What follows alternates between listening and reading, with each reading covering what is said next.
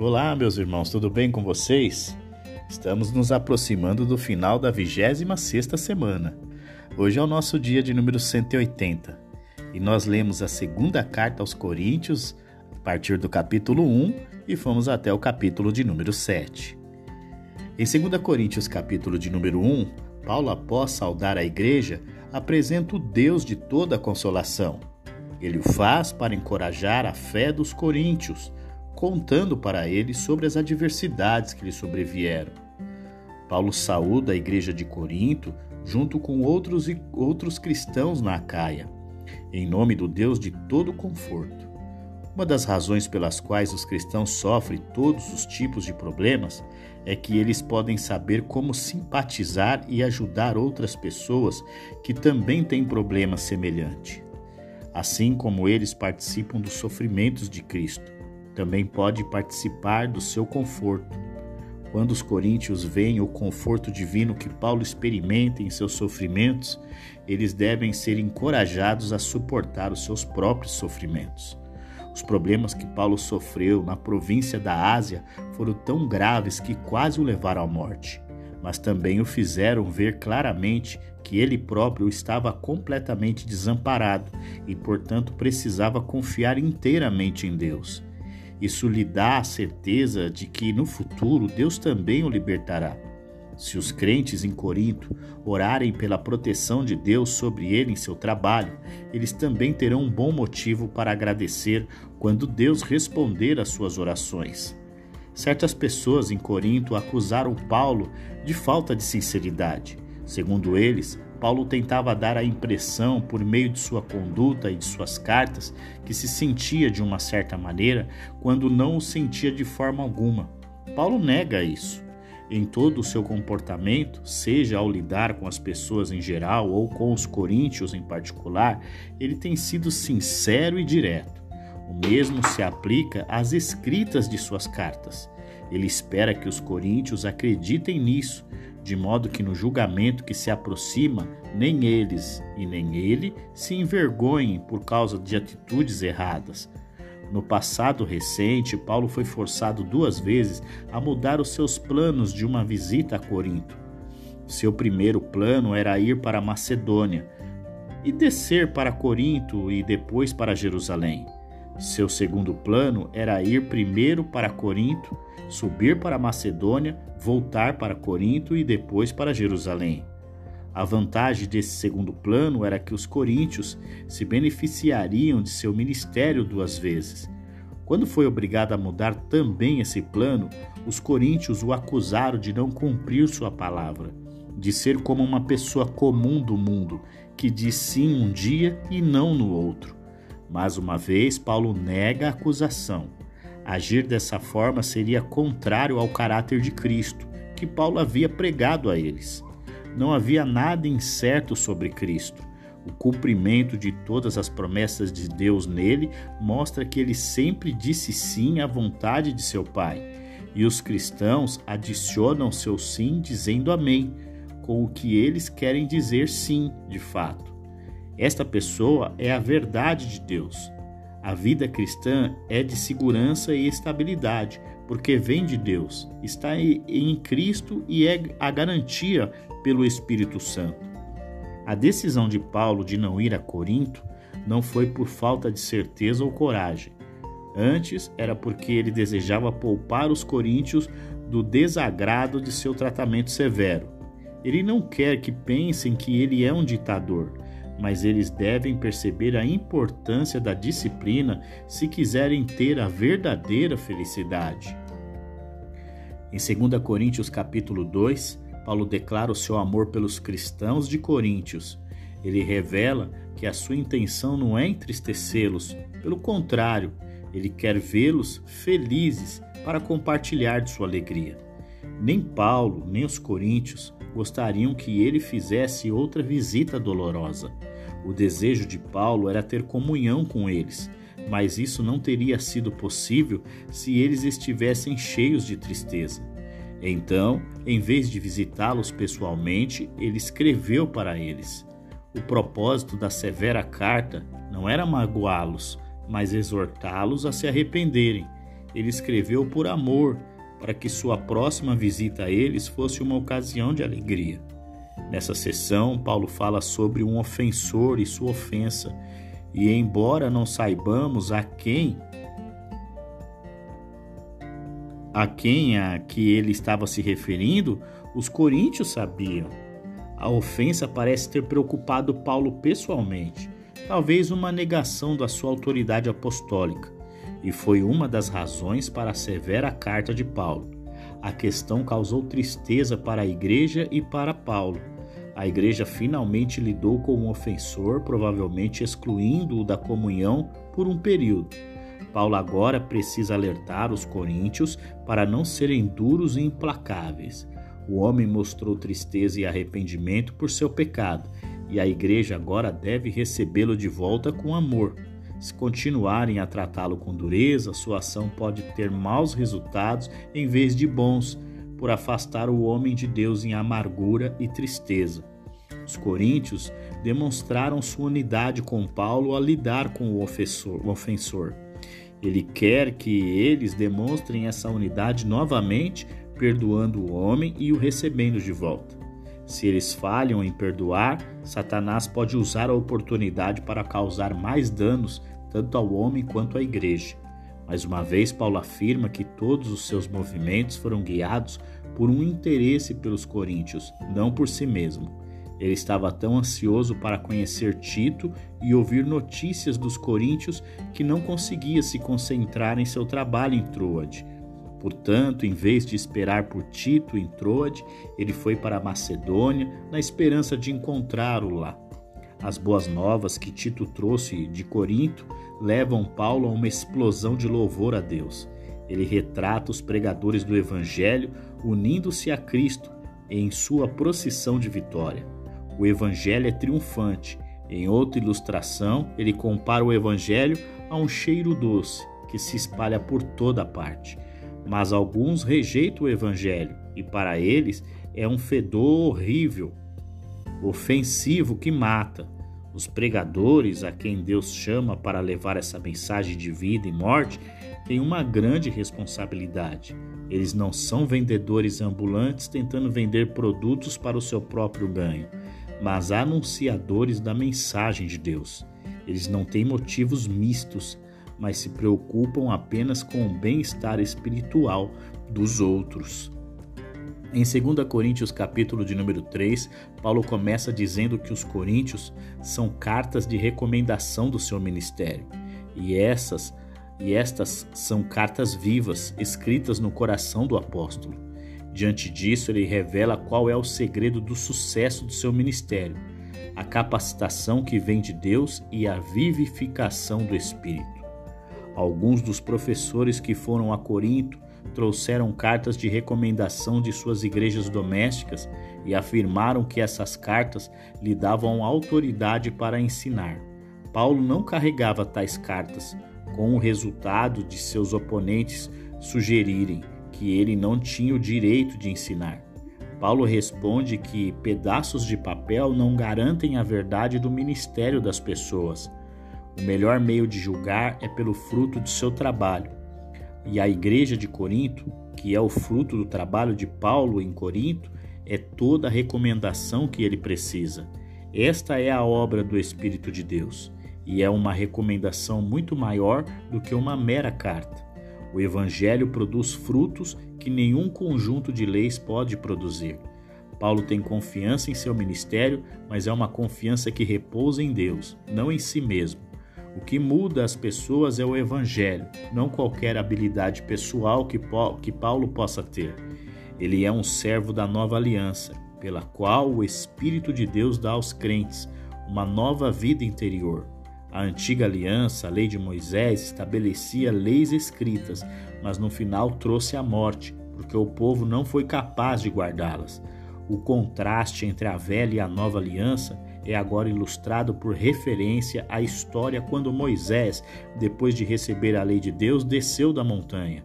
Seu rosto brilhou com um brilho que refletia a glória de Deus.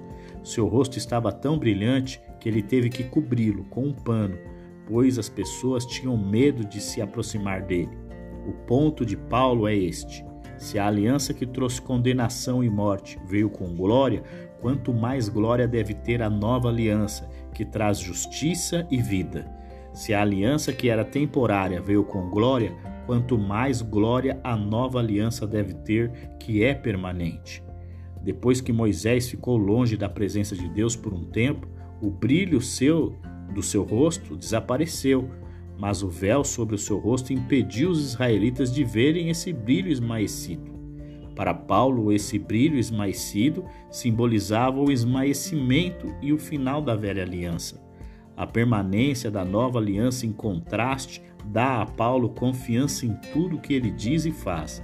Em certo sentido, ainda existe um véu que pertence à antiga aliança.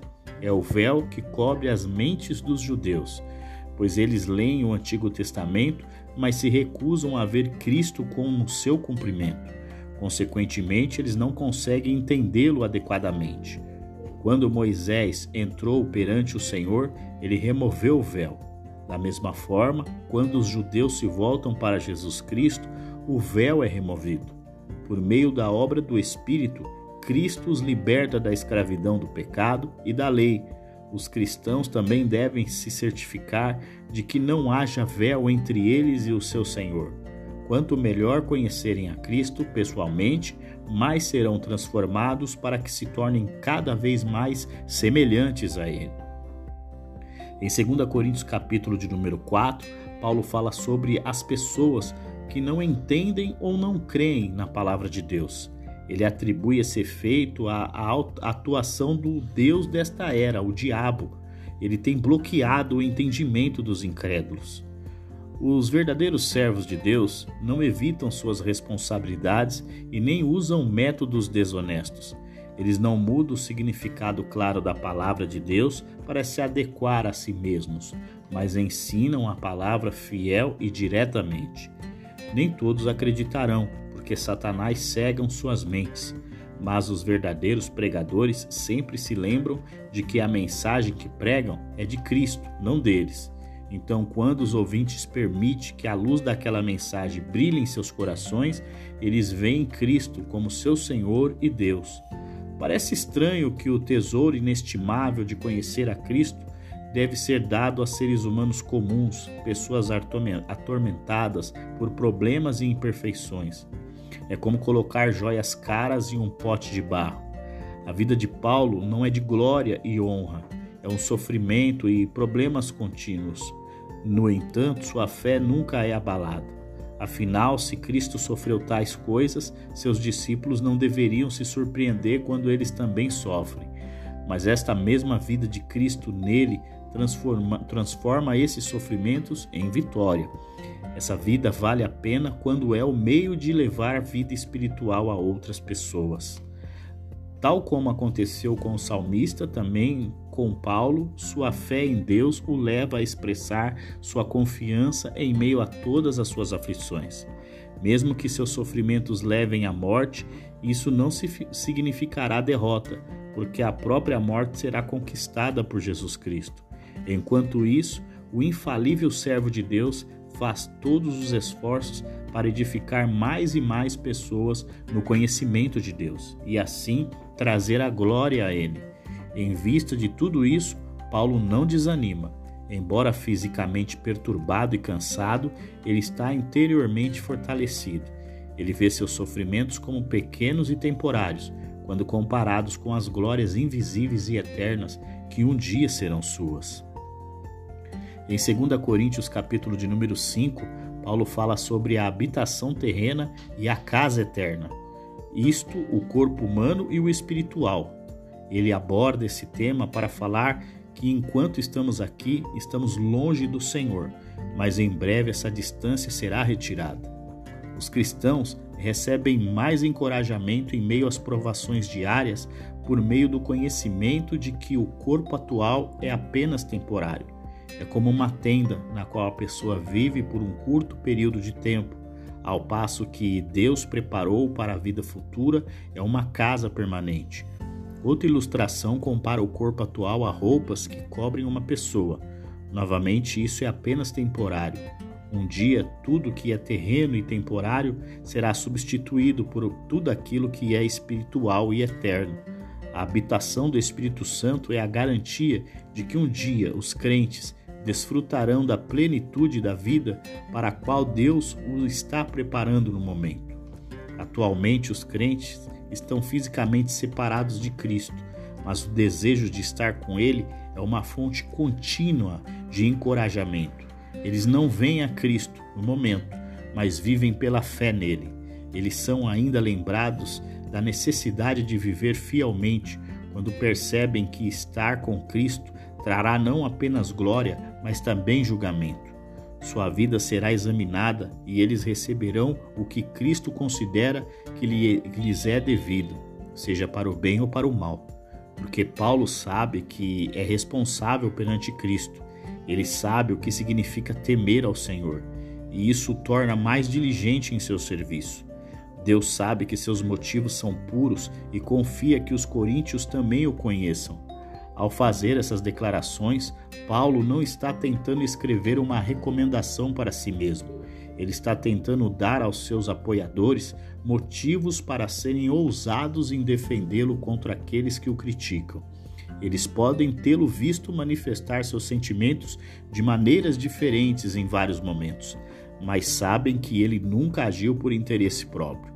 Sua consciência constante do amor de Cristo era o poder espiritual interior que guiava suas ações. Cristo morreu a morte que os pecadores deveriam ter morrido. Primeiro, para suportar a pena de seus pecados, e em segundo lugar, para acabar com a vida para si mesmo. A partir de agora, eles devem viver para Ele. Antes de se tornar cristão, Paulo julgou Jesus pelos padrões da pessoa comum do mundo e, ao fazê-lo, o julgou erroneamente. Agora ele não julga mais Jesus ou qualquer outra pessoa de um ponto de vista meramente humano, porque em Cristo ele vê tudo sobre uma nova luz. Velhas atitudes vão e novas atitudes as substituem. Essa mudança do velho para o novo é feita por Deus por meio de Jesus Cristo.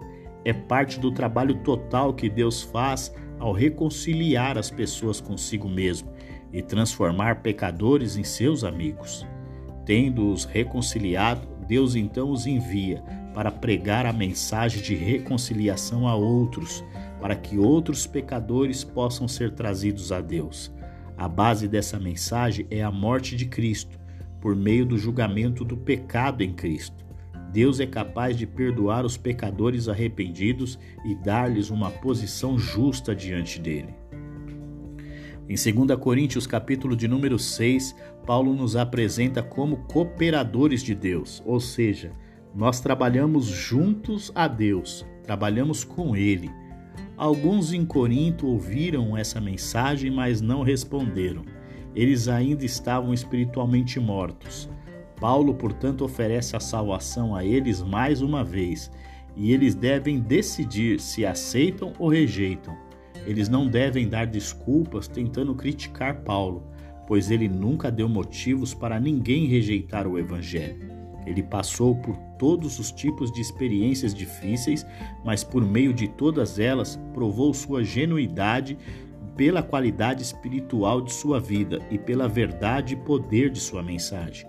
Algumas pessoas o honraram, outras o insultaram, mas em todas as circunstâncias ele demonstrou por seu comportamento consistente que é um verdadeiro servo de Deus. Os coríntios não retribuíram a Paulo o amor sincero que ele demonstrou por eles. Ele tem lugar em seu coração para eles, mas eles não têm lugar em seus corações para ele. Ele apela a eles para retribuir o seu amor. Aparentemente, os coríntios ainda não entendiam o que Paulo estava tentando ensinar, e eles sobre o relacionamento com os incrédulos. Anteriormente, eles pensavam que isso significava se desligar completamente dos incrédulos. Agora eles vão para o outro extremo e acham que seus relacionamentos podem ser tão próximos quanto eles quiserem, até mesmo do casamento. Não é assim, diz Paulo. Não deve haver relações permanentes e obrigatórias com os incrédulos. A nova vida dos cristãos é tão diferente da vida dos não cristãos como a luz é das trevas, ou como Cristo é de Satanás. A igreja é templo de Deus e assim é o cristão individual. Deus habita em seu povo e sua morada deve ser sagrada. Estar unido com adoradores de ídolos é o mesmo que trazer um ídolo pagão para o templo de Deus. Os cristãos não podem ter parte na impiedade da sociedade pecaminosa em que vive. Eles agora são membros da família de Deus e o seu relacionamento com seu Pai Celestial é mais importante do que todos os seus relacionamentos físicos e terrenos. Chegamos ao nosso último capítulo de hoje, 2 Coríntios, capítulo de número 7. Paulo exorta aos coríntios para que eles se santifiquem. Isso porque as inúmeras promessas de Deus só podem ser recebidas mediante o temor a Deus e a santificação. Em vista disso, eles devem certificar-se de que estão limpos da impureza do mundo ímpio, para que possam ser santos diante de Deus. Mais uma vez, Paulo apela aos coríntios para que abram seus corações a ele e não hesitem por causa das acusações feitas por seus inimigos. Nada na vida ou na morte pode separá-los deles. Ele garante que está muito feliz com as notícias que acabou de ouvir sobre eles. Paulo se lembra da inquietação que sentiu na Macedônia enquanto esperava o retorno de Tito com notícias de Corinto. Ele também se lembra da alegria que sentiu quando Tito contou como se sentiu consolado ao ver a mudança de atitude dos coríntios em relação a Paulo. Aquela carta severa valeu a pena. A visita de Tito foi frutífera. No início, Paulo sentiu pena de escrever como fez, mas agora ele está feliz em ver que a tristeza que a carta lhes trouxe foi o meio de levá-los ao arrependimento. Isso porque a tristeza deles não era apenas vergonha pela transgressão, mas tristeza real e arrependimento diante de Deus. Eles reconheceram seus pecados a Deus e pediram-lhe que os perdoasse, porque eles se viram do ponto de vista de Deus. Eles não mediram esforços para esclarecer a transgressão que estava entre eles. Paulo está satisfeito porque a carta atingiu seu propósito. Esse propósito não era ferir as pessoas, mas ajudá-las a ver que os assuntos sobre o olhar é, de Deus. Antes de Paulo enviar Tito com aquela carta severa, ele se gabou de sua confiança, de que os coríntios veriam seus erros e se arrependeriam. Ele, portanto, acrescentou alegria ao saber que não apenas Tito os achou arrependidos, mas também estava cheio de amor por eles. E assim, nós encerramos o nosso dia 180 do plano de leitura da Bíblia em 200 dias. Amanhã, nosso último dia da semana, nós estaremos encerrando a segunda carta aos Coríntios e começando Gálatas. Um grande abraço para você e até lá!